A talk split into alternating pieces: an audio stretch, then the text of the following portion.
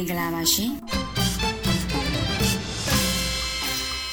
မစ္စတာအင်ဖိုရဲ့နေ့စဉ်မနေ့ခင်အတန်ပိုင်းထုတ်လွှင့်မှုများကိုစတင်တော့မှာဖြစ်ပါတယ်မြန်မာနိုင်ငံသူနိုင်ငံသားအပေါင်းစစ်အာဏာရှင်ပြီးမှကင်းဝေးပြီးအေးချမ်းသာယာသောနေ့တင်များကိုပိုင်ဆိုင်ကာဒီမိုကရေစီပန်းနိုင်ကိုအမြန်ဆုံးရောက်ရှိကြပါစေလို့ဥစွာပထမဆန္ဒပြုလိုက်ပါရရှင်။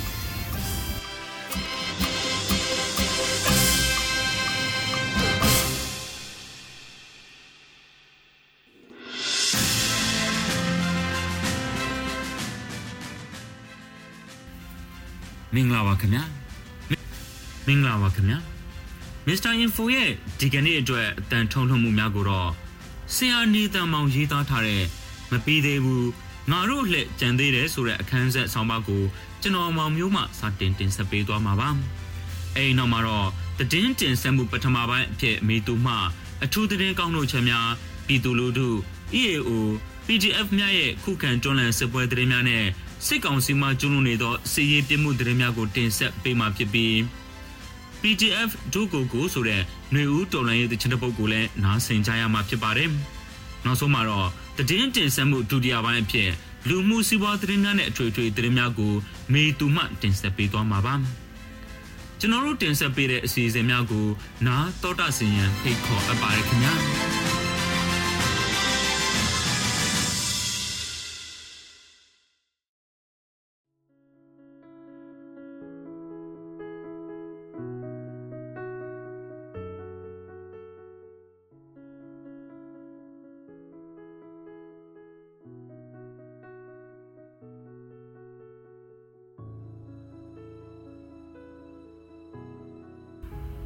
ပါခင်ဗျာကျွန်တော်မောင်မျိုးပါ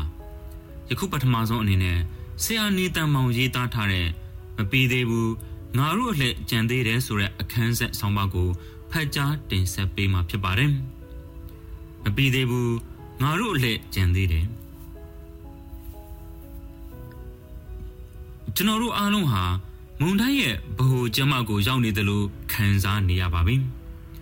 In the eyes of the storm အနေအထားဟာ အချင်းမရွေးထပေါက်ခဲ့တော့မဲ့ပြင်းထန်ထားတဲ့တိုက်ပွဲတွေတပြိုင်နက်မလာခင်မှာယာယီငြိမ့်သက်သွားတယ်လို့ပါပဲမုန်တိုင်းရဲ့ဒဏ်ကိုခံစားနေရတဲ့စစ်မျက်နှာပြင်ဇက်ခုံကြီးတွေကစတင်လှုပ်ရမ်းလာနေပါပြီဒုတိယရက်တရမှာပုံပေါ်လာမဲ့မိထီလာလွင်ပြင်စီဥတင်မဲ့ဇက်ခုံကြီးရှစ်ခုဖြစ်တဲ့အေယာဝတီလွင်ပြင်အနောက်မြောက်လွင်ပြင်ရွှေဘိုလွင်ပြင်မူးကောင်းလွင်ပြင် ကြောက်ဆယ်လွင်ပြင်တန်လွင်လွင်ပြင်လွိုင်ကော်လွင်ပြင်နဲ့စစ်တောင်းလွင်ပြင်တွေအပေါ်မှာတက်ဝင်လာတဲ့ပြည်ပြင်းတဲ့လှုပ်ရှားမှုတွေမြင်နေရပါပြီ။နေဦးတော်လည်းရေး18လကြာကာလကိုဖျက်ဆီးပြီးချိန်မှာအမျိုးသားလူမျိုးရေးတိုက်ပွဲဝင်လူမျိုးစုလက်နက်ကင်တော်လှန်ရေးအင်အားစုတွေရဲ့စီရေးဦးဆောင်မှုကုတ်ကဲမှုစနစ်ကိုထူထောင်ထားနိုင်တဲ့အဆင့်ကိုရောက်လာခဲ့ပါပြီ။ အန်ယူဂျီရဲ့ကာကွယ်ဝင်ကြီးဌာနအောက်ကဒီမိုကရေစီတိုက်ပွဲဝင် PDF ပကဖတရင်တွေအလိုက်ဟာ ERO တွေပိုင်းခြားတောင်းယူထားတဲ့စစ်ဒေသတွေအလိုက်အမိတ်နာခံတဲ့အင်အားတောင်တင်တဲ့စစ်တပ်ကြီးတစ်ခုအဖြစ်ဗျူဟာမြောက်ခြေလမ်းတွေကိုလှမ်းလာနေကြပါတယ်။နံပါတ်1အေယာဝတီလွင်ပြင်ရခိုင်တပ်တော်ရဲ့အုပ်ချုပ်ရေးတရားစီရင်ရေးရန်တရားတွင် ဖြန့်ကျက်ထားနိုင်တဲ့ရခိုင်ပြည်ဟာမြန်မာဖက်စစ်စစ်တပ်နဲ့ရခိုင်တပ်တော်ကြားမှာပြီးခဲ့တဲ့ရက်60ကျော်အတွင်းအပြန်အလှန်လူဖမ်းပွဲတွေတိုက်ပွဲငွေတွေနဲ့အားဆန်းနေတဲ့အခြေအနေဟာအချင်းမရွေးပောက်ကွဲတော့မဲ့ဘုံတလုံးဖြစ်နေမယ်ဆိုတာဒေသခံပြည်သူတွေဟာခံစားနေကြရပါတယ်။ရခိုင်နဲ့ရိုဟင်ဂျာကြားစီလုံးချစ်ကြည်မှုကိုဖော်ဆောင်နေတဲ့ရခိုင်တပ်တော်ဟာ လူမျိုးချမုန်ဒီဝါဒီဖက်စစ်စစ်တပ်အတွက်ဘလို့မှတိမခံနိုင်တဲ့အခြေအနေတစ်ခုပါ။ပုံနာကျွန်းရသေးတောင်တဝိုက်ဖက်စစ်တွေစစ်အင်အားတိုးချဲ့နေတာမောင်တော်တဝိုက်နေဆက်ထိန်းချုပ်တိုက်ပွဲမှုကမုံတိုင်းရဲ့ရှေ့ပြေးနမိတ်တွေဖြစ်ပါတယ်ရခိုင်ဒေသနဲ့နီးစပ်တဲ့သုံးသက်သူတွေက ပြင်းထန်ကြီးမားတဲ့ပောက်ကွဲမှုကမောင်တော်ကနေစတင်မဲလို့ယူဆနေပြီးတော့ရခိုင်ပြည်တလွားကဖက်စစ်တွေကိုကုံစင်အောင်မောင်းထုတ်မဲ့ဒီစစ်ပွဲဟာရခိုင်ရိုးမကိုကြော်လွန်ရှန်ကြပြီးတော့ AR မြက်အနောက်ဖက်အနောက်ဘက်ကန်တကြောမှာစစ်ပွဲတစ်တွေအများကြီးပေါ်လာတော့မယ်လို့ယုံကြည်နေကြပါတယ်။ ရန်သူဖက်စစ်တွေကရခိုင်ပြည်မှာဖြန့်ကျက်ထားတဲ့တပ်တွေကိုနှုတ်ပြီးအခြားစစ်မျက်နှာပြင်အသစ်တွေစီထုတ်သုံးဖို့မဖြစ်နိုင်ပဲနောက်ထပ်အင်အားတိုးဖို့စစ်ပြင်လာနေတာတွေဟာသူလက်မလွတ်နိုင်တဲ့ဒေတာကိုကြစ်ကြစ်ပါအောင်စုပ်ကင်ဖို့ပါပဲရေနက်စီကန်နဲ့ဓာတ်ငွေပိုင်လိုင်းရဲ့အသက်သွေးကြောရေနက်စီကန်ဟာရှင်တန်ရေးအတွက်မဖြစ်မနေထိန်းချုပ်လိုတဲ့ပိုင်တဲ့အဖြစ်ရခိုင်ပြည်စစ်ပွဲဟာ တစ်ဖက်နဲ့တစ်ဖက်အသေးအကျေရေကုန်ရေခမ်းကစားမဲ့အဆုံးအဖြတ်ဖြစ်နေပါတယ်။ရခိုင်တပ်တော်စစ်ဦးစီးချုပ်ရဲ့အဆိုအရ AA ရဲ့အင်အားဟာ9000နဲ့9000ကျရှိတယ်လို့ခန့်မှန်းရနိုင်ပါတယ်။ပလဝမင်းတပ်မတူပီရောဒေတာကဒေသနာကာကွယ်ရေးတပ်ဖွဲ့တွေရဲ့မဟာမိတ်ဆက်ဆံရေးရှိပြီးလက်နက်ကူညီထောက်ပံ့မှုတွေရှိသလို AR လွန်ပြင်တွေက တီးခြားကူညီထူထောင်ကုတ်ကဲနေတဲ့တက်တော်တွေကလည်းရှိပါတယ်။ဖက်စစ်ဌာနချုပ်ရဲ့အဆက်ဖြတ်ခံလိုက်ရတဲ့ရန်သူရှေတန်းဟာ AR လွန်ပြင်တကြောမှာလွတ်မြောက်ရေးတိုက်ပွဲဝင်သူတွေနဲ့ပတ်ပင်းတိုးရပါလိမ့်မယ်။ AR လွန်ပြင်ကိုထိန်းချုပ်နိုင်ခြင်းဟာဖက်စစ်ဌာနချုပ်နောက်နောက်ပေါက်တစ်ခုလုံးကိုအကြီးအကျယ်ပိတ်ဆို့လိုက်နိုင်တာလည်းဖြစ်ပါတယ်။နံပါတ်1အနောက်မြောက်လွင်ပြင်ချင်းတောင်တန်း ရောဒေတာနဲ့တဆက်တည်းဖြစ်နေတဲ့ AR ချင်းတွင်းအနောက်ဘက်ကတကြောကအညာဒေတာဟာຫນွေဦးတော်လန်ရေးရဲ့လက်နက်ကင်လှုပ်ရှားမှုကို ပထမဆုံးစတင်ခဲ့တဲ့ဘူမိနက်တန်လွင်ပြင်ဖြစ်တယ်။မြို့နယ်အခြေခံပကဖအဖွဲ့တွေနဲ့ဒေသန္တရကာကွယ်ရေးတပ်သားတွေအများအများရှိနေတဲ့ဒီဒေသဟာရန်သူဟာအလောင်းဖျားအနွယ်ထစစ်စင်ရေးတွေမပါတာခိုင်းကဥဆောင်ပြီးဖွဲ့ထားတဲ့ ပြူစောထိအဖွဲ့တွေနဲ့လာပေါင်းများစွာဖြိုခွင်းနေတဲ့ကြားကထိန်းချုပ်နေမြေတွေတစတစလက်လွတ်လာနေရတဲ့နေရာဖြစ်တယ်။ကလေးကံကောလမ်းကျောတစ်ခုလုံးကိုရောဒေတာကာကွယ်တပ်ဖွဲ့ကထိန်းချုပ်ထားနိုင်တယ်လို့ကလေးတိုက်ပွဲကလည်းဗျူဟာကျတဲ့စီရေးလှုပ်ရှားမှုဖြစ်ပါတယ်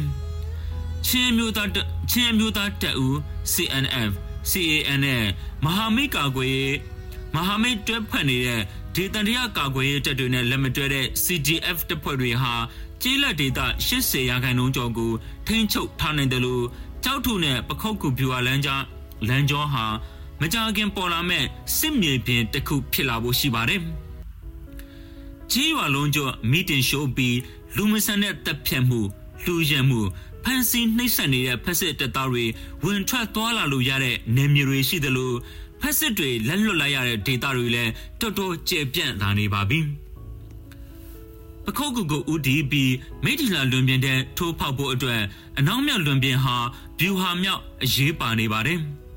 ဒီလွန်ပြင်းထဲမှာပကဖနဲ့ဒေတန်တရအဖွဲ့ LDF တွေနဲ့ချိတ်ဆက်ပြီးစစ်ရေးကုတ်ကဲမှုစနစ်ကိုထူထောင်နေစေဖြစ်ပြီးတော့ကရင်လွတ်လပ်ရေးတပ်မတော်ရဲ့တက်မှုကြီးတွေဦးစီးမဲ့ The Return of Sir William Slim ဇဝင်ကန် ဖြစ်ဖို့များနေပါတယ်။နံပါတ်3ရွှေဘိုလွင်ပင်ခရိုင်ဆယ်ခုကျော်မှာခရိုင်ကုတ်ကဲမှုနဲ့ကုတ်ကဲရေးအဖွဲ့တွေထူထောင်ပြီးတဲ့ဒီလွင်ပင်တဲ့တပန်းတပန်းစိတ်ဆယ်တဝိုက်က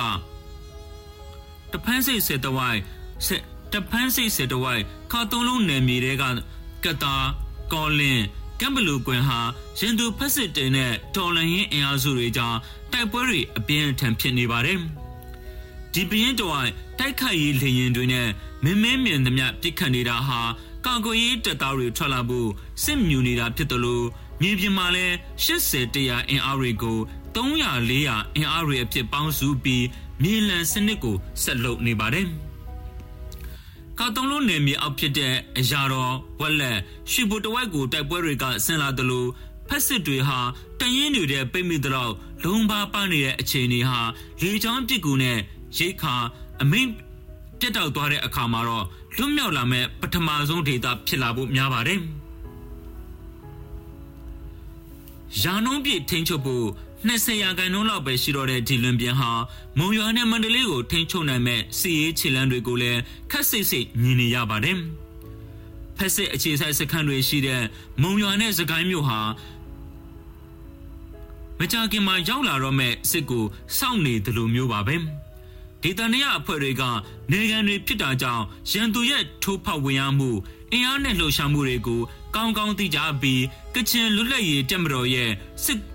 စစ်ကုတ်ကဲရေးမှုတွေရဲ့အမိန့်အောက်မှာပူးပေါင်းဆောင်ရွက်နေကြပါတယ်။ရွှေဘိုလွန်ပြည်ရဲ့အလို့အရန်ဟာသူနဲ့ဆက်ဆက်နေတဲ့မိုးကောင်းလွန်ပြင်တွေကရာသီဥတုနဲ့လိုင်လောညီထွေသူလိုင်လောညီထွေနေသူတို့မျိုးမိုးကောင်းလွန်ပြင်ရဲ့ကြောထောက်နောက်ခံတဲ့ အင်အားပြည့်ဖြစ်လာနေပါတယ်။နံပါတ်၄မိုးကောင်းလွန်ပြင်ရှမ်းနီလူမျိုးတွေအားကောင်းတဲ့ဗမော်တခွင်မှာလဲရှမ်းနီပြည်သူစစ်တပ်နဲ့ဖက်စစ်ပူပေါင်းအဖွဲ့ဝိုင်းမော်မှာလီဆူပြည်သူစစ်အစစ်နဲ့ဖက်စစ်ပူပေါင်းအဖွဲ့တွေနဲ့ခက်စစ်စစ်တိုက်ပွဲတွေမုတ်တုံအစမှာအသက်ဝင်လာပါပြီ။ဖကဆယ်စန်းတိုက်ပွဲတွေဟာဒီ တည်င်းပတ်တဲ့အတွင်းရန်သူကိုကြီးမားတဲ့ချင်းချောက်မှုနဲ့ဖိထားနိုင်ပြီးရန်သူရဲ့ထောက်ပို့လမ်းကြောင်းတွေကိုဖျက်တောက်ပြီးတော့ပိတ်ဆို့စစ်ကစားနေပါတယ်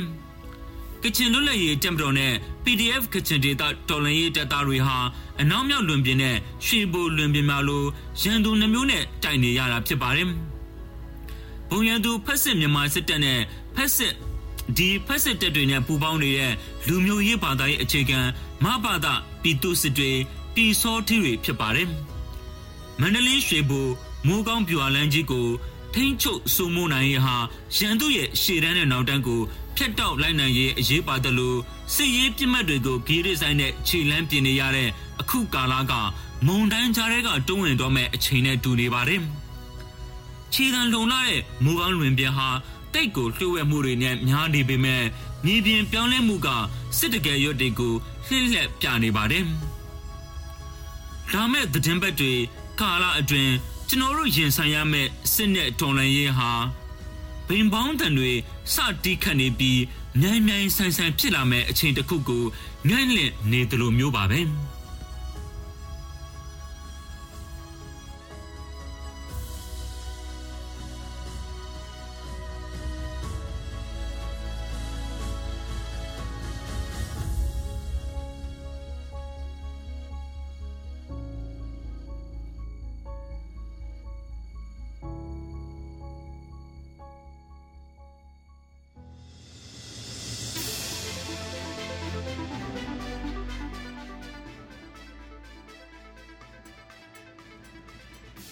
မင်္ဂလာပါရှင်။သတင်းတင်ဆက်မှုပထမပိုင်းပြည့်ကျမမေသူမှအထူးသတင်းကောက်နှုတ်ချက်များပြည်သူလူထု EAS ပြည်နယ်များရဲ့ခုခံတော်လှန်စစ်သတင်းများနဲ့စစ်ကောင်စီမှကျူးလွန်နေသောစီးရေးပြစ်မှုသတင်းများကိုတင်ဆက်ပေးသွားမှာဖြစ်ပါတယ်။အခုပထမဆုံးအထူးသတင်းကောက်နှုတ်ချက်များကိုတင်ဆက်ပေးသွားမှာဖြစ်ပါတယ်။နိုင်ငံကူးလက်မှတ်စားကိုတဒန်းကုန်နေသူများဗီဇာတဒန်းတိုးတဲ့အခါမှာနိုင်ငံခြားခီးသွင်းရန်လွှဲတဲ့အခါအခက်အခဲတစုံတရာရှိပါက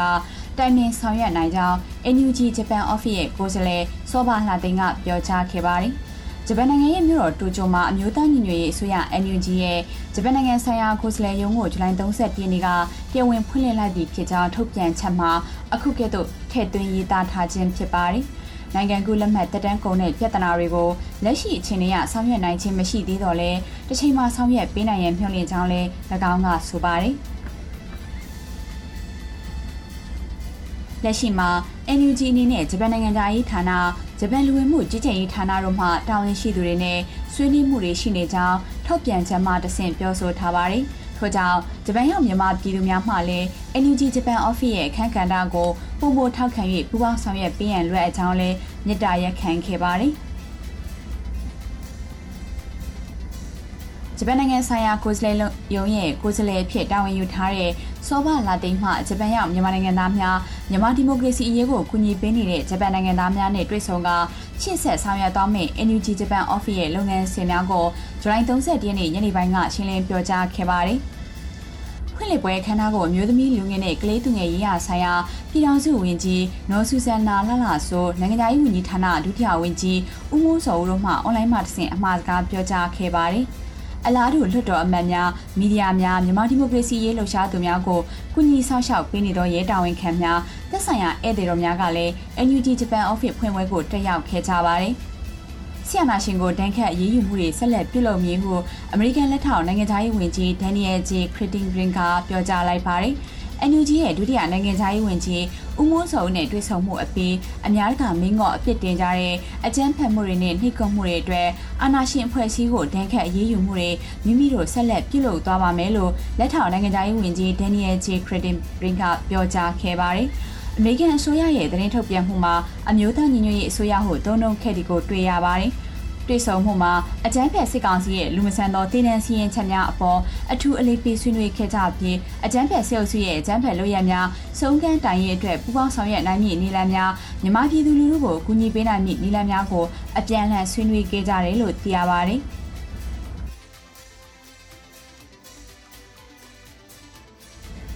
အခုဆက်လက်ပြီးပြည်သူလူထု PDF နဲ့ EAO များရဲ့ခုခံတော်လှန်စစ်ပွဲသတင်းများကိုတင်ဆက်ပေးပါမယ်။ စကိုင်းတိုင်းစကိုင်းမြို့ပိုးတန်းရက်ကွက်မြို့နယ်ရဲစခန်းနေရှိထွေအုပ်ရုံးနဲ့စီပင်ရုံးတို့ကိုပုံခွဲတိုက်ခိုက်ခံရပြီးစစ်ကောင်စီတပ်သား9ဦးခန့်တေဆုံးကကားနှစ်စီးမိလောင်ပျက်စီးခဲ့ကြောင်း DNDF ၏တာဝန်ခံထံကသိရပါတယ်။။ ဩဂလထင်းနေ့နေ့လယ်2:15မိနစ်အချိန်မှာမြို့နယ်ထွေအုပ်ရုံးတွင်ချိန်ကိုက်ပုံးတစ်လုံးနဲ့လက်ပစ်ပုံးတစ်ပုံးပစ်ခတ်တိုက်ခိုက်ခဲ့ပြီးစီဝီရုံးတွင်ကိုလည်းလက်ပစ်ပုံးတစ်လုံးပစ်ခတ်တိုက်ခိုက်ခဲ့တယ်လို့၎င်းကဆိုပါတယ်။အဆိုပါတိုက်ခိုက်မှုဟာတည်တံစီရင်ခံရတဲ့သူရဲကောင်းတွေဖြစ်တဲ့ကိုဂျင်မီကိုစရာတော်ကိုလာမျိုးအောင်နဲ့ကွာသူရဇော်တို့လေးဦးအတွက်သွေးကြွေးဆက်တဲ့အနေနဲ့ဟာမူရာဘီစစ်စင်ရဲ့အမည်ပေးကဒေါင်းနီဒက်ဖန်4အဖွဲ့နဲ့ PDR ရဲ့အဖွဲ့တို့ပူးပေါင်းလှုပ်ဆောင်ခဲ့ခြင်းဖြစ်ပါတယ်။ဟာမူရာဘီစစ်စင်ရေးအမည်နဲ့စကိုင်းမြို့ပေါ်မှာပထမဆုံးချိန်ပြုလုပ်ပြီး PDR ရဲဘော်များအထူးခိုက်မရှိဆုတ်ခွာလာနိုင်ခဲ့ခါစကိုင်းမြို့နဲ့မန္တလေးမြို့တို့မှာတိုက်ခိုက်မှုတွေအရှိန်မြင့်လှုပ်ဆောင်လာမယ်လို့ DND ရဲ့အဖွဲ့ရဲ့တာဝန်ခံဘူလက်ရကပြောကြားခဲ့ပါတယ်။ မကွေးတိုင်းရေစကြိုမြို့နယ်ရီလေကျွန်းဒေသရှိမင်းရွာမှာတက်ဆွဲထားတဲ့စစ်ကောင်စီတပ်သားနဲ့ပြူစောထီတွေကိုဒေသခံကာကွယ်ရေးပူးပေါင်းတပ်ဖွဲ့တွေကအနီးကပ်ဝင်ရောက်တိုက်ခိုက်ခဲ့ကြောင်းသိရပါတယ်။ဩဂတ်စ်လ၁ရက်နေ့ည10:00နာရီအချိန်မှာအင်အားတရာနီးပါးရှိတဲ့စစ်ကောင်စီတပ်စခန်းခြာရာစာတင်ကျောင်းကိုတွားရောက်တိုက်ခိုက်ခြင်းဖြစ်ကြောင်းသိရပါတယ်။တိုက်ပွဲဟာ15မိနစ်အကြာအပြန်အလှန်ပစ်ခတ်ကြပြီးစစ်ကောင်စီဘက်ကထိခိုက်မှုရှိနိုင်တော့လဲတရင်အတိအကျကိုစုံစမ်းနေစေဖြစ်ကြောင်းသိဆုံးမှုကိုမထုတ်ပြန်နိုင်သေးကြောင်းသိရပါတယ်။ စစ်ကောင်စီတပ်ဖက်ကလက်နက်ငယ်တွေနဲ့ပြန်လည်ပစ်ခတ်ခြင်းလက်နက်ကြီးများ15ချက်ခန့်ပစ်ခတ်ခဲ့ပြီးပြည်သူ့ကာကွယ်ရေးတပ်သားများထိခိုက်ကြဆုံးမှုမရှိဆုတ်ခွာနိုင်ခဲ့ပါတယ်။ ရေလေကျွန်းဒေသအလဲတက်တက်ရှိတဲ့မင်းရွာကိုစစ်ကောင်စီတပ်ကဇူလိုင်28နေ့မှာတပ်ဆွဲရန်ရောက်ရှိလာခြင်းဖြစ်ပြီးရွာကန်စစ်ကောင်စီခန့်အုပ်ချုပ်ရေးမှူးမျိုးဝင်းခိုင်ဆိုသူနဲ့ပူပေါင်းကပြူစောတိတပ်ဖွဲ့တွေနဲ့အတူတပ်ဆွဲထားခြင်းဖြစ်ပါတယ်။စကိုင်းတိုင်းမုံရွာမြို့နယ်စစ်ကောင်စီတပ်စစ်ကြောင်းမိုင်းဆွဲတိုက်ခိုက်ခံရပြီးတပ်သား10ဦးသေဆုံးပြီးအများပြားဒဏ်ရာရရှိသွားကြောင်းမုံရွာခိုင်တရင်နှစ်3လေးချင်းတွင်အတက်ဖို့မှာ ဩဂတ်စ်လ၁ရက်နေ့ကထုတ်ပြန်ကြေညာခဲ့ပါတယ်။ဩဂတ်စ်လ၁ရက်နေ့မှာမွန်လွေပင်3:30မိနစ်မှာတာစီကျေးရွာမှမွန်ရဘက်ကိုဥတီထွက်ခွာလာတဲ့စစ်ကောင်စီတပ်ဖွဲ့ဝင်တွေလိုက်ပါလာတဲ့ကား၃စီးအပါအဝင်ချင်းလင်းနဲ့ဖြန့်ကျက်လာတဲ့စစ်ကောင်စီအားတရာခန့်ကိုကံပြားရွာနဲ့တဲကုန်းကြီးရွာအကြားမှာတိုက်ခိုက်ခဲ့ခြင်းဖြစ်ပါတယ်။ဒေသခံ PDM များကစောင့်ကြိုပြီးရှေ့ထွက်မိုင်းဆဲလုံးနဲ့ဖောက်ခွဲတိုက်ခိုက်ခဲ့ရာအတုံးယုံလဲကျ၍ထိခိုက်မှုတွေများပြားကြောင်းသိရပါတယ်။ မိုင်းဆွဲတိုက်ခိုက်မှုအပြီးစစ်ကောင်စီတပ်မှလက်နက်ကြီးလက်နက်ငယ်တွေနဲ့ရန်တမ်းပစ်ခတ်ခဲ့တော့လဲကာကွယ်ရေးတပ်ဖွဲ့ဘက်မှအထိခိုက်ဖြစ်ပြန်လည်ဆုတ်ခွာနိုင်ခဲ့ကြောင်းသိရပါတယ်။ဇွန်လ30ရက်နေ့မှာမုံရမြို့နယ်ဒေသခံကာကွယ်ရေးတပ်များပူးပေါင်းပြီးမုံရမြို့နယ်ဘောကကျွန်းရွာနဲ့တော့တောချောင်းရွာတွေကိုတက်ကူးလာတဲ့စစ်ကောင်စီတပ်ဖွဲ့အားကြားဖြတ်၍လက်နက်ကြီးလက်နက်ငယ်တွေနဲ့ပစ်ခတ်တိုက်ခိုက်ရာစစ်ကောင်စီတပ်မှအကြဆုံးရှိနိုင်ပြီးတပ်ပေါင်းစုဘက်မှအထိခိုက်မရှိကြောင်းသိရပါတယ်။ မြန်မာတရုတ်နယ်စပ်ရှမ်းပြည်နယ်မြောက်ပိုင်းမူဆယ်မြို့နယ်စစ်ကောင်စီလက်အောက်ခံမူဆယ်မြို့မှရဲစခန်းဟာဩဂတ်စ်လ10ရက်နေ့17နာရီခန့်ကဘုံပစ်တိုက်ခိုက်ခံခဲ့ရကြောင်းဒေသခံတွေကပြောပါတယ်။ရင်းတို့ဘုံပေါက်ကွဲပြီးတဲ့နောက်မူဆယ်မြို့မှရဲစခန်းအတွင်းတနက်ပစ်တံများနှစ်ကြိမ်ထွက်ပေါ်ခဲ့ရာပထမအကြိမ်တနက်ပစ်တံဟာရဲစခန်းအတွင်းမှပစ်ခတ်ခြင်းဖြစ်ပြီးဒုတိယအကြိမ်ပစ်တံဟာနှစ်ဖက်အပြန်အလှန်ပစ်ခတ်တဲ့ပုံစံဖြစ်တယ်လို့စခန်းအနီးနေထိုင်တဲ့ဒေသခံတွေကပြောကြားခဲ့ပါတယ်။ အဆိုပါပြစ်ခတ်မှုမှာစစ်ကောင်စီလက်အောက်ခံရဲတပ်ဖွဲ့ဝင်တချို့ထိခိုက်ဒဏ်ရာရရှိခဲ့ကြောင်းပြောဆိုနေကြတော့လဲဆက်လက်စုံစမ်းနေဆဲဖြစ်ပြီးမြည်သည့်အဖွဲ့ကလက်ရောက်ပြစ်ခတ်ခဲ့သည်ကိုမသိရသေးကြောင်းသိရပါတယ်။အလားတူဩဂတ်စ်လ၁ရက်နေ့နမနက်ပိုင်းကလည်းမူဆယ်မြို့မကြီးအမှတ်တဲ့မီးပွိုင်နီးမှာဘုံပေါက်ကွဲမှုဖြစ်ပွားခဲ့ပြီးအမျိုးသမီးတဦးသေဆုံးကရင်းနှီးရဲတဦးနဲ့ပြည်သူစစ်2ဦးထိခိုက်ဒဏ်ရာရရှိခဲ့ပါတယ်။ ပြီးခဲ့တဲ့ဧပြီလ18ရက်နေ့မိုးလယ်ပိုင်းကလည်းမူဆင်မြို့မှာရဲစခန်းပုံသီးလောင်ချနဲ့ပစ်ခတ်တိုက်ခိုက်ခံခဲ့ရသေးတယ်လို့ဆိုပါတယ်။မူဆယ်မြို့မှာဆန္ဒသိမ်းပြီးတဲ့နောက်လူရဲမှုတွေနဲ့ပြစ်ခတ်တိုက်ခိုက်မှုတွေဟာမကြာခဏဖြစ်ပွားနေပါတယ်ကချင်ပြည်နယ်စရုံးမြို့အခြေဆိုင်ဒူလီပါတီပြည်သူစစ်တွေကိုကချင်လွတ်မြောက်ရေးတပ်မတော်ခရိုင်ရေးဦးဆောင်တဲ့ PDF ပူးပေါင်းတပ်ကဩဂတ်စ်လ2ရက်နေ့မနက်အစောပိုင်းမှာထိုးစစ်ဆင်တိုက်ခိုက်နေကြောင်းခရိုင်ရေးနဲ့နှိစက်သူများထံကသိရပါတယ်။ စရုံးတိုက်နယ်အတွင်းရှိဝန်တောင်းနဲ့အီဝမ်ယန်တို့မှာရှိနေတဲ့လီဆူလေးလီဆူဒူလေးပါတီပြည်သူစစ်တွေကို KIA တရင်သုံးတပ်ဖွဲ့ဝင်များနဲ့ပြည်သူ့ကာကွယ်ရေး PDF ပူးပေါင်းတပ်ဖွဲ့များကထိုးစစ်ဆင်ခဲ့ခြင်းဖြစ်ကြောင်းသိရပါတယ်။စရုံးတိုင်နယ်တွင်ရှိစစ်တပ်ကြောထားနောက်ခံပြုထားတဲ့လီဆူဒူလေးပါတီပြည်သူစစ်တွေကိုတာဝန်မှရန်နာထားကြရန်စရုံးတိုင်နယ်တွင်ရှိ KIO စရုံးအုပ်ချုပ်ရေးရုံးကပြီးခဲ့တဲ့မေလ20ရက်နေ့ကတတိပေးစာထုတ်ပြန်ခဲ့ပါတယ်။ သို့တော့လီဆူဒူလေးပါတီပြည်သူစစ်တွေဟာဇွန်လ9ရက်နေ့မှာစစ်ကောင်စီတပ်နဲ့ပူးပေါင်းက KIA တရင်3ရှိရာနယ်မြေဘက်ကိုအင်အားအလုံးရင်းနဲ့ထိုးစစ်ဆင်လာခဲ့ပါတယ်။ထို့ကြောင့် KIA နဲ့တိုက်ပွဲများဖြစ်ပွားကအခုချိန်ထိစစ်ရေးတင်မာနေဆဲဖြစ်ကြောင်းသိရပါတယ်။ ထို့ကဲ့သို့စီးရီးတင်မာနေချိန်စရုံးမြို့ရှိလီဆူဒူလီပါတီပြည်သူစစ်တွေကို KIA နဲ့ပြည်သူ့ကာကွယ်ရေးပူးပေါင်းတပ်ဖွဲ့တွေကထိုးစစ်ဆင်စတင်တိုက်ခိုက်လာခဲ့ခြင်းဖြစ်ကြောင်း KIA စစ်မြေပြင်တပ်ဖွဲ့နဲ့နှီးဆက်တဲ့သတင်းရင်းမြစ်များထံကသိရပါဗျ။ မကွေးတိုင်းကျောင်းမြို့ရှိစစ်တပ်လက်အောက်ခံပူထိုးလုံ7မဂါဝက်တဘာဝဓာတ်ငွေသုံးဓာတ်အားပေးစက်ရုံကိုရောဒေတာကာကွယ်ရေးတပ်ဖွဲ့ YDF ကဇွန်လ28နေ့မှာဝင်းရောက်အစင်းနှင်းပြီးနန်းစီဒီယန်ဝင်တဲ့24ဦးကိုဖမ်းဆီးခဲ့ပြီး23ဦးကိုခံဝင်ကလေးနဲ့ပြန်လွှတ်ပေးခဲ့က MOG အင်ဂျင်နီယာမှုဦးမင်းအောင်ကိုစေကုသပေးနေပြီးစစ်ဆေးနေကြောင်း YDF ထံမှသိရပါတယ်။အကြမ်းဖက်စစ်ကောင်စီလက်အောက်ခံပူထိုးလုံ7မဂါဝက် တဘာဝတက်ငွေသုံးလျက်စစ်တန်းအားထုတ်လုပ်ရေးအလုပ်ရုံကို YD တရင်စနစ်ကဇူလိုင်28နေ့ကဝင်းရောက်စီးနှင်းခဲ့ပြီးတနက်တလက်နဲ့ကားလေးစီးကိုတင်ဆက်ရမိခါနန်းစီဒီယန်ဝန်ထမ်း24ဦးကိုဖမ်းဆီးထိန်းသိမ်းခဲ့ပါတယ်။ချင်းမျိုးသားတော်လှန်ရေးအတွက်ဗန်နာငွေဖြစ်တင်းနိုင်ရန်ဖွင့်လှစ်တဲ့တူမီထီအပတ်စဉ်3အတွက်ကန်နူးရှင်တွေထွက်ပေါ်လာပြီဖြစ်ကြောင်းတူမီထီလူမှုခွင့်ရစာမျက်နှာမှာဩဂတ်စ်လ10ရက်နေ့ကထုတ်ပြန်ထားပါတယ်။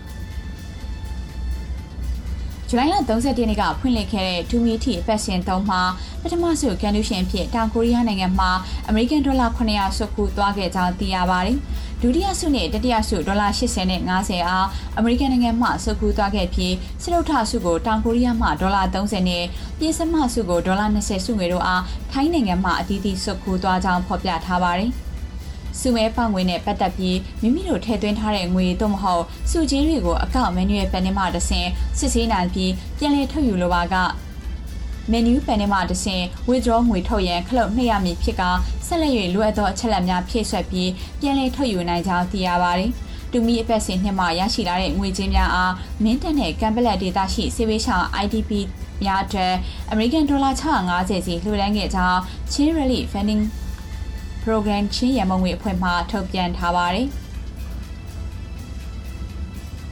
တူမီထီဟာလောင်းကစားထီမဟုတ်ကြောင်းတော်လန်ရေးကာလရန်ကုန်ငွေရှာဖွေရန်အတွက်ယာယီသတ်မှတ်ထားတဲ့အမည်နာမတရက်သားဖြစ်ပြီးနောက်နေ့ချင်းပြည်နယ်ဆိုရတဲ့ပေါ်ပေါက်လာပါက Federal Lottery ဖြစ်ချင်း Federal ဆိုရထံကိုတရားဝင်အနှံသွားမည်ဖြစ်ကြောင်းသိရပါတယ်။စစ်ကောင်စီမှကျွလွန်နေသောစီးရေးပြမှုသတင်းများကိုတင်ဆက်ပေးပါမယ်။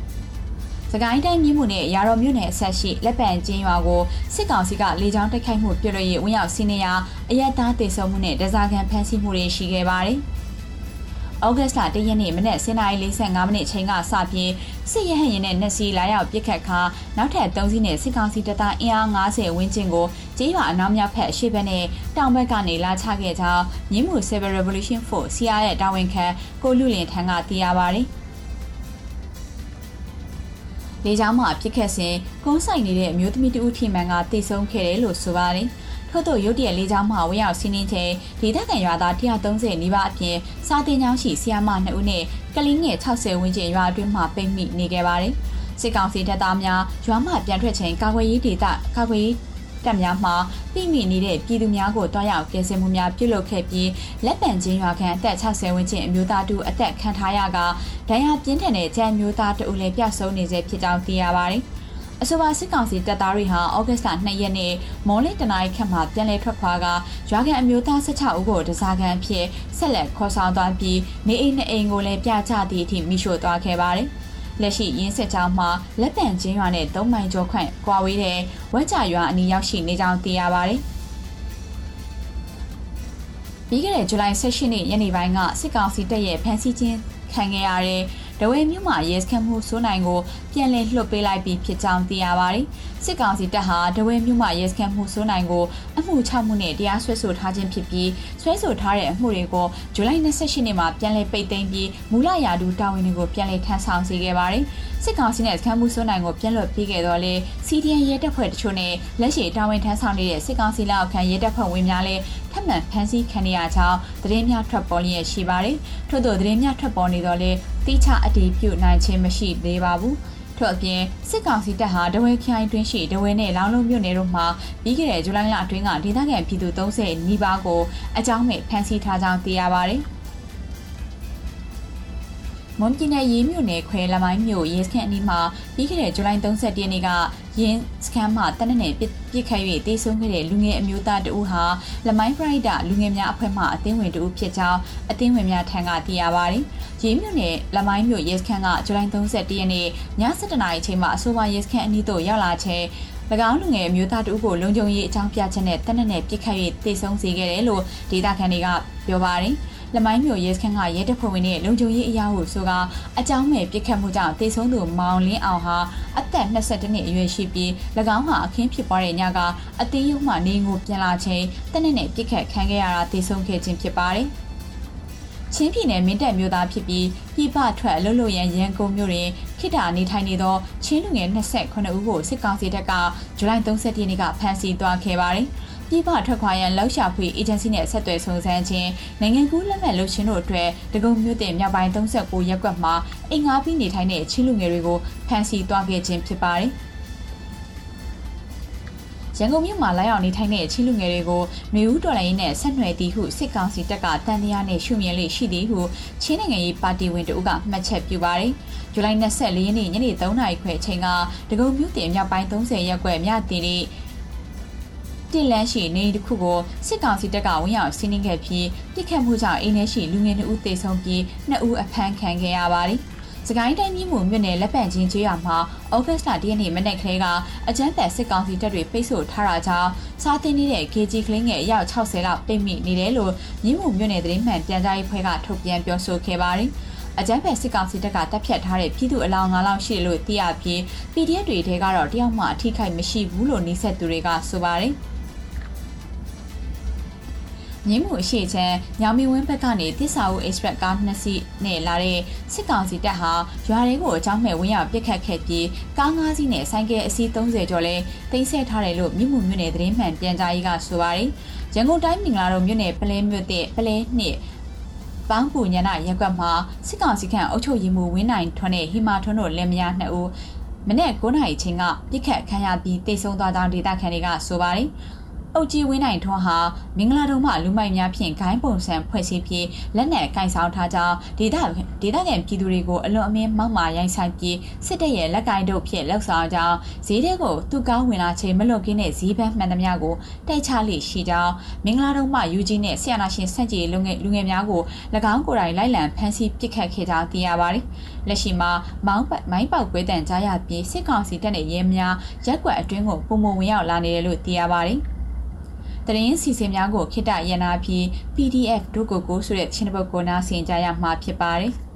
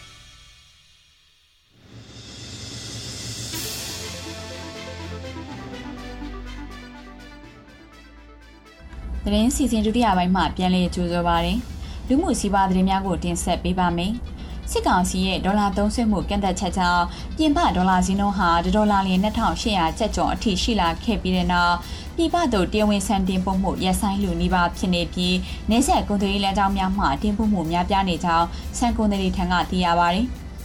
ဒေါ်လာဈေးကိုစစ်ကောင်စီက1850ကျပ်နဲ့သတ်မှတ်ထားပြီးပြင်ပဒေါ်လာဈေးကွက်အတွင်း2800ကျပ်ကျော်အထိဈေးနှုန်းမြင့်တက်နေကစစ်ကောင်စီလက်အောက်ခံဘူဘဏ်မှလည်းဒေါ်လာပြန်လည်ရောင်းချပေးခြင်းမရှိတော့ကြောင်းအခုကဲ့သို့ဖြစ်ပေါ်လာရခြင်းဖြစ်ကြောင်းသိရပါတယ်။စစ်ကောင်စီကနေဆက်ကုန်သွယ်ရေးစခန်းတွေမှာပြုတ်ရန်ငွေနဲ့ထိုင်းဘတ်ငွေတွေကိုတရားဝင်ကုန်သွယ်ခွင့်ပေးထားပြီးတဲ့နောက်နေဆက်ကုန်သွယ်ရေးလမ်းကြောင်းများမှသာအဓိကတင်ပို့နေရကြောင်းသိရပါတယ်။ ပြည်တွင်းစားသုံးမှုဆန်းများဖြစ်ပေါ်တဲ့ပေါ်ဆန်းမနောဒုက္ခနဲ့ရက်90အမျိုးအစားများမှမူဈေးနှုန်းတွေစက်တိုင်မြင့်တက်နေခဲ့ပြီးဩဂတ်လဆိုင်ပိုင်းကနှိုင်းရှင်မှာကစံတဲ့လျင်ကျပ်9000မှ3000ကျပ်ထိဈေးနှုန်းတွေမြင့်တက်လာနေပါတယ်စစ်ကောင်စီဟာတရားဝင်ငွေလဲလုပ်ငန်းလုပ်ကင်သူတွေနဲ့ရွှေလုပ်ငန်းလုပ်ကင်သူတွေချို့ကိုရန်ကုန်စာသုံးလုံးရုံးမှခေါ်ယူမမြန်စစ်ဆေးနေပြီးငွေလဲကောင်တာတွေလည်းပိတ်ထားကြလို့ဒေါ်လာမှကိုစီချက်3000ဝန်းကျင်ထိမြင့်တက်လာကြောင်းသိရပါတယ်။ ဒီရက်ပိုင်းတွင်းမြန်မာငွေတန်ဖိုးဆက်တိုက်ကျဆင်းလာတာကြောင့်ပြပမှောင်ခိုဈေးကွက်မှာနိုင်ငံခြားငွေလဲနှုန်းကဩဂတ်စ်လ1ရက်နေ့မှာအမေရိကန်ဒေါ်လာကိုမြန်မာငွေကျပ်2900ကျော်ကနေ3000လောက်ထိရှိနေပြီးအယောင်းဝယ်ဖြစ်တဲ့ဈေးနှုန်းကကြိုက်ရောင်းကြိုက်ဝယ်ပုံစံဖြစ်နေပါတယ်။ဒေါ်လာနဲ့ပြန်ရွှေဈေးကလည်းတစ်ကျပ်သားကိုကျပ်23သိန်းအထိစံချိန်တင်မြင့်တက်ခဲ့ပါတယ်။မြန်မာငွေစည်းစမတန်ကျဆင်းလာတာကြောင့်စစ်ကောင်စီဟာတရားဝင်ငွေလဲလုပ်ငန်းတွေနဲ့ရွှေဆိုင်ချုပ်ကလုပ်ငန်းရှင်တစ်ခုကိုခေါ်ယူမင်းမြန်ရာ ပြီးခဲ့တဲ့ဇူလိုင်လကုန်ပိုင်းမှာခေါ်ဆောင်သွားကအခုချိန်ထိပြန်လွှတ်မပေးသေးဘူးလို့ဆိုပါတယ်။အခုချိန်မှာဖမ်းဆီးခံရမှုတွေကြောင့်ငွေလဲလုပ်ငန်းတွေရပ်တန့်ထားရပြီးဆိုင်တွေလည်းပိတ်ထားကြရပေမဲ့ဒေါ်လာဈေးကကျဆင်းမသွားဘဲကြိုက်ရောင်းကြိုက်ဝယ်ချင်းချင်းမှောင်ကိုဈေးကွက်မှာအလုပ်ဖြစ်နေပါတယ်။စစ်ကောင်စီခန့်ဇော်မင်းထွန်းကဇူလိုင်26ရက်နေ့သတင်းစာရှင်းလင်းပွဲမှာမြန်မာနိုင်ငံမှာအရန်ငွေကြေးဖြင့်ဒေါ်လာထိုက်တင်တဲ့လောက်စုဆောင်းထားတယ်ဆိုတာ ပြောဆိုခဲ့ပေမဲ့ငွေကြေးပမာဏဘယ်လောက်လဲဆိုတာကိုပြောဆိုနိုင်ခဲ့တာမရှိဘဲငွေလင်းလုပ်ငန်းရှင်တွေနဲ့ရွှေလုပ်ငန်းရှင်တွေပဲစက်တိုက်ဖန်ဆီးခံရမှုရှိနေခဲ့ပါတယ်။ဒေါ်လာရွှေဒေါ်လာဈေးနှုန်းနဲ့ရွှေဈေးနှုန်းမြင့်တက်တာဟာလုပ်ငန်းရှင်တွေနဲ့မသက်ဆိုင်ပဲအခုလိုဖန်ဆီးခံရတာကြောင့်ကြောက်လန့်ပြီးတရားဝင်ငွေလဲရောင်းဝယ်တွေအကုန်ရက်လိုက်ရပေမဲ့မှောင်ခုစည်းကွက်ကပိုကြီးလာတယ်လို့လုပ်ငန်းရှင်တို့ကဆိုပါတယ်။ စစ်ကောင်စီရဲ့ဒေါ်လာထင်းချုပ်ရေးအစီအစဉ်တွေကဒေါ်လာမှောင်ခိုဈေးကွက်ကိုသာပြီးပြီးပြင်းပြင်းဖြစ်ပေါ်လာစေပြီးဒေါ်လာနဲ့ဝယ်ယူရတဲ့ဆေးဝါးစားတောက်ကုန်လူသုံးကုန်ကုန်ကျန်းပစ္စည်းစတဲ့တွင်းကုန်တွေဟာနောက်ဆက်တွဲအနေနဲ့ဈေးနှုန်းထပ်မံမြင့်တက်ခဲ့တယ်လို့ဆေးဝါးနဲ့ပြပတွင်းကုန်တချို့ဟာဈေးကွက်မှာပြက်လက်လာခဲ့ပါတယ်။ ဒီကုန်စည်နှုန်းနဲ့မြန်မာတဲ့တန်းကိုလစာနဲ့ဝန်ထမ်းနဲ့အခြေခံလူဒန်းစားတွေခံစားရပါတယ်။စစ်ကောင်စီလက်အောက်ခံဖို့ဘန်ကနိုင်ငံသားငွေကြေးပေါ်ထိန်းချုပ်ကန့်သက်တဲ့ PR တွေများလာတဲ့အတွက်ပြည်တွင်းမှာရှိတဲ့ဒေသနဲ့အလက်စားပို့ကုန်သွင်းကုန်လုပ်ငန်းရှင်တွေဟာရှင်တန်းဖို့မနေရုံးကန်နေကြရပြီးလုပ်ငန်းတွေရပ်ထားကြရသူတွေလည်းရှိကြောင်းသိရပါတယ်။အခုနောက်ဆုံးထွေထွေသတင်းများကိုတင်ဆက်ပေးမှာဖြစ်ပါတယ်။ ရန်ကုန်မြို့ရှိပြည်သာကွေ့ CNG ကက်ဆိုင်မှာ gas PN ဆောင်းဆိုင်နေစဉ် YBS 64ရင်လိုင်းကရင်စည်းဩဂတ်လ2ရက်နေ့မနက်3:30မိနစ်မှာခိုးယူခြင်းခံခဲ့ရကြောင်းသိရပါတယ်။အဆိုပါကားကိုခိုးယူမောင်းနှင်သူဟာလမ်းတစ်ချောင်းမှာရင်တိုက်မှုများဖြစ်ပွားခဲ့ပြီး12နှစ်အရွယ်ကလေးငယ်အပါအဝင်စုစုပေါင်း3ဦးသေဆုံးခဲ့ကြောင်းသိရပါတယ်။ YBS 64ရင်လိုင်းမှရင်မှတ် 2P 72221ဒီ ရွှေပြည်သာကွေ CNG ဂက်ဆိုင် gas PN ရောက်ရှိခဲ့ပြီးတဲ့နောက်ရေမောင်းပစ်သူဟာကားကိုယာယီရဲရဲရှေ့ကားကိုတွားရောက်မင်းမြတ်နေစဉ်အမည်မသိသူတို့မှရေမောင်းအားနှင်ကထွက်ပြေးသွားခြင်းဖြစ်ကြောင်းသိရပါတယ်။ခိုးယူမောင်းနှင်သွားတဲ့ရင်အားဝိုင်းဝန်းရေလိုက်လံရှာဖွေရာဂျပန်လက်မှတ်တိုင်အနီးမှလမ်းကြောင်းပြန်အနေထားနဲ့ဓာတ်တိုင်တွေကိုဝင်တိုက်၍ရက်တက်နေတာကိုတွေ့ရှိရပြီးတငင်းကုန်းလမ်းဆောင်မှာတခြားရင်တစည်းကိုတိုက်ခဲ့သေးကြောင်းလည်းလူလူမိတ်ဆွေပြည်သူအကျိုးပြုရင်းလိုင်းကထုတ်ပြန်ထားပါတယ်။ အဆိုပါ YBS ကားကိုခိုးယူမောင်းနှင်ခဲ့သူဟာမူးယစ်ဆေးသုံးဆွဲထားပုံရှိကအရက်အမိုးလွန်နေတဲ့အခြေအနေမျိုးလည်းရှိကြောင်းအခင်းဖြစ်စဉ်အားသိရှိသူများထပ်မှသိရပါတယ်။ဒုတိယမြောက်ရင်တိုက်မှုဟာဂျပန်လန်ကားကားကိမှာဖြစ်ပွားခဲ့ပြီးရင်တိုက်ခံရ၍တေဆုံးသူအမျိုးသမီးမှစိတ်ဝေဒနာခံစားနေရသူတူဖြစ်ကြောင်းသိရပါတယ်။ထက်မှန်သိရှိရသည်မှာစိုးရင်ရအခြေအနေနဲ့အင်းစိန်ဆေးရုံမှာဆေးကုသမှုခံယူနေသူအမျိုးသားသည်လည်းတေဆုံးသွားပြီဖြစ်ကြောင်းသိရပါတယ်။ မော်တော်ယာဉ်ခိုးယူမောင်းနှင်သွားသူကိုဖမ်းဆီးရမိထားပြီးအင်းစိန်ရွာမှရင်းမှုစစ်ရုံးမှထိန်းသိမ်းထားကြောင်းသိရပါတယ်။ရန်ကုန်ရှိစက်ရုံလွတ်ရုံတွေအလုပ်လုပ်နေကြတဲ့စကိုင်းတိုင်း၅မြင်းဆောင်မှတ်ပုံတင်ကိုင်ဆောင်သူနဲ့မကွေးတိုင်း၈မြင်းဆောင်မှတ်ပုံတင်ကိုင်ဆောင်သူတို့ချို့အကြောင်းပြချက်မပေးဘဲအလုပ်ထုတ်ခံရကြောင်းအလုပ်ထုတ်ခံရသူတို့ချို့ထံကသိရပါတယ်။မင်္ဂလာတော်မြို့နယ်အမှတ်3လမ်းမကြီးအလဲပေါက်မှတ်တိုင်းအလဲပေါက်ဝင်းအတွင်းရှိ TI စက်ယုံနဲ့ EMC စက်ယုံမှာရှင်မြင်းဆောင်နဲ့ငါးမြင်းဆောင်မှတ်ပုံတင်ကိုင်းဆောင်ထားသူအလို့သမားတချို့အလုပ်ကနေထောက်ခံရကြောင်းအလို့သမားအတိုင်းဝိုင်းထံကသိရပါတယ်။မင်္ဂလာတော်စက်ယုံနှစ်ရုံးထံကိုဆက်သွယ်မေးမြန်းရန်စ조사တော့လဲဖုန်းလက်ခံဖြည့်ဆို့ခြင်းမရှိကြောင်းသိရပါတယ်။ မန္တလေးတိုင်းမြင်းချံခရိုင်နထိုးကြီးမြို့နယ်ပြင်စီကျေးရွာအနီးမှာဩဂတ်လ2ရက်နေ့မနက်9:00နာရီလောက်ကလူနာတင်ရင်နဲ့အမျိုးသား3ယောက်စီးနေလာတဲ့ဆိုင်ကယ်တို့ရင်တိုက်မှုဖြစ်ပြီးဆိုင်ကယ်စီးလာတဲ့အမျိုးသား3ယောက်လုံးနေရာမှာတင်တေဆုံးခဲ့တယ်လို့ဒေသခံတွေထံကသိရပါတယ်။နထိုးကြီးမြို့နယ်ဖလန်းကုန်းကျေးရွာကမန္တလေးကိုသွားတဲ့လူနာတင်ကားနဲ့ပြည်စီကျေးရွာဘက်ကနထိုးကြီးဘက်ကိုမောင်းနေလာတဲ့အမျိုးသား3ယောက်စီမော်တော်ဆိုင်ကယ်တို့ပြင်စီကျေးရွာအနောက်ဘက်မှာမနေ့မနေ့9နာရီလောက်ကတိုက်မိခဲ့တာလို့ဆိုပါတယ်။ ရင်းတိုက်မှုကြောင့်တေဆုံးသူတွေဟာနထိုးကြီးမြို့နယ်ဇေတိတ်အုပ်စုထန်းတော်ရွာမှာမောင်မင်းထက်ကျော်စင်အသက်16နှစ်မောင်ရဲထွန်းအသက်20နဲ့မောင်တရုတ်ကြီး22နှစ်အရွယ်လူငယ်တွေဖြစ်ကြပါတယ်မကွေးတိုင်းမြိုင်မြို့နယ်မှာအမျိုးသားညီညွတ်ရေးဆွေးရ NUG ရဲ့ဂျားကာလပညာသင်ကြားရေးဆရာအတက်တင်ပညာမွန်မှန်တင်နန်းစင်ပွဲကိုဩဂတ်လ2ရက်နေ့ကကျင်းပခဲ့တယ်လို့မြိုင်မြို့နယ်ပညာရေးဘုတ်ဖွဲ့က သတင်းထုတ်ပြန်ခဲ့ပါတယ်။မြိုင်မြို့နယ်အတွင်းမှာဂျာကာလာပညာသင်ကြားရေးကို NUG ရဲ့အစီအစဉ်တိုင်းဖွင့်လှစ်သင်ကြားနေတဲ့ပြည်သူအခြေပြုကျောင်းပေါင်း150ဝန်းကျင်ရှိပြီးကျောင်းသားကျောင်းသူ2500ဝန်းကျင်တက်ရောက်ပညာသင်ကြားလျက်ရှိပြီးစီဒီအန်ဆီယာဆီယာမတွေနဲ့ volunteer စုစုပေါင်း2500ဝန်းကျင်နဲ့သင်ကြားနေကြောင်းသိရပါတယ်။